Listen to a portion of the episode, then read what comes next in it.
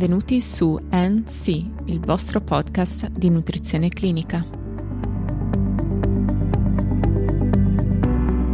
Oggi parleremo della fibra alimentare, lo faremo con l'aiuto dei LARN pubblicati nel 2014. La fibra alimentare è rappresentata da una varietà di molecole con differenti proprietà chimico-fisiche, a cui corrispondono proprietà fisiologiche diverse. Esse sono resistenti all'idrolisi e all'assorbimento nell'intestino tenue e arrivano così al colon sostanzialmente immodificate. Nel colon i polisaccaridi non amidacei che compongono la fibra alimentare sono fermentati in condizioni di anaerobiosi da parte del microbiota intestinale. Il grado di fermentazione dipende dal substrato e da altri fattori, come ad esempio la struttura molecolare, la forma fisica del substrato, la composizione del microbiota e il tempo di transito. La cellulosa, specie selenificata, è la meno fermentiscibile tra i diversi tipi di fibra alimentare. Presente negli strati più esterni dei cereali sotto forma di crusca, contribuisce in misura maggiore rispetto ad altre fibre ad aumentare la massa fecale, grazie alla sua capacità di legare l'acqua nel colon distale e di resistere alla degradazione batterica.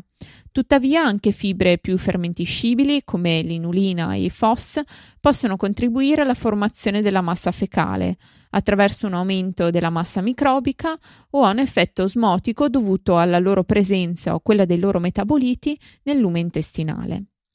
Il microbiota del colon ha bisogno della presenza di fibre solubili in acqua per avviare la fermentazione. Durante il processo di fermentazione si formano vari sottoprodotti, principalmente acidi grassi a corta catena e gas. Gli acidi grassi a corta catena, rappresentati dall'acido acetico, propionico e butirrico, inibiscono la fermentazione delle frazioni proteiche indigerite che raggiungono così il colon, riducendo la produzione di ammoniaca e di ammine, prodotti potenzialmente tossici per i colonociti. Inoltre gli acidi grassi a corta catena riducono il pH del contenuto del colon, fatto che favorisce l'assorbimento intestinale di minerali, soprattutto del calcio, e inibisce la formazione di sostanze potenzialmente cancerogene come gli acidi biliari secondari. L'acido butirrico è la principale fonte di energia per la mucosa del colon e ha effetti sulla differenziazione cellulare e sull'apoptosi, con possibili implicazioni positive anticancerogene del colon. Gli acidi acetico e propionico sono invece assorbiti dal colon e forniscono energia all'organismo, anche se in quantità minore rispetto ai carboidrati da cui derivano. Gli acidi acetico e propionico, prodotti dalla fermentazione della fibra alimentare, raggiungono il fegato e i tessuti periferici con effetti sulla regolazione del metabolismo glicolipidico. In particolare l'acido acetico sembrerebbe diminuire l'insulinoresistenza e l'acido propionico la sintesi colesterolo e la lipogenesi. La determinazione del valore energetico della fibra alimentare è complessa, poiché dipende dalle differenze nella composizione degli alimenti della dieta, dallo stato metabolico dell'individuo e dalle capacità digestive, oltre che alla composizione del microbiota intestinale preesistente. Diversi studi che hanno utilizzato la calorimetria indiretta per misurare l'energia metabolizzabile dalla fibra alimentare indicano che nelle specie monogastriche come l'uomo il livello medio di energia fornito dalla loro fermentazione è compreso tra 1,5 e 2,5 kcal per grammo di fibra. Il documento FAU del 1998 raccomanda l'uso di un fattore energetico medio per la fibra alimentare pari a 2 kcal per grammo di fibra e questa raccomandazione è stata ora inclusa nella direttiva europea sull'etichettatura nutrizionale.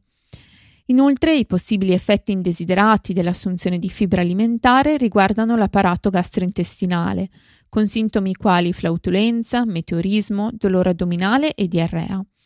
Questi effetti indesiderati, difficili da quantificare in modo oggettivo, dipendono dalla dimensione delle molecole, quelle più piccole sono le più osmotiche e inducono più frequentemente disturbi, dalla velocità con cui vengono fermentate, sono meglio tollerate quelle fermentate più lentamente, oltre che dalla quantità ingerita. Diversi studi clinici hanno mostrato che una dose massima di inulina e FOS tollerata nella popolazione generale è pari a 20 grammi al giorno. Per quanto riguarda i polialcoli, un'introduzione comparabile o di poco maggiore a quella della fibra funzionale prebiotica è ben tollerata. Ovviamente il passaggio da una dieta povera a una dieta ad elevato contenuto di polialcoli può creare disturbi gastrointestinali anche rilevanti. Questo può essere evitato incrementando gradualmente il consumo degli alimenti contenenti polialcoli in un periodo da 1 a 4 settimane. La tollerabilità a livelli più alti di introduzione di polialcoli è possibile qualora essi siano consumati a intervalli regolari durante il giorno e non in un'unica soluzione. Bisogna tuttavia tener conto che alcuni individui sono più sensibili di altri al consumo di polialcoli, per cui potrebbero risultare incapaci di tollerare anche dosi più basse. Un aspetto importante da conoscere è che il consumo di fibra alimentare può interferire con l'assorbimento di alcuni minerali quali ferro, zinco e calcio. Tale effetto è da attribuire a composti complessanti associati alla fibra alimentare, in particolare i fitati come acido fitico e inositolo isofosfato, presenti nei cereali e nei semi delle leguminose. La lievitazione, la germinazione e la fermentazione hanno la caratteristica di ridurre il contenuto di fitati presenti in questi alimenti.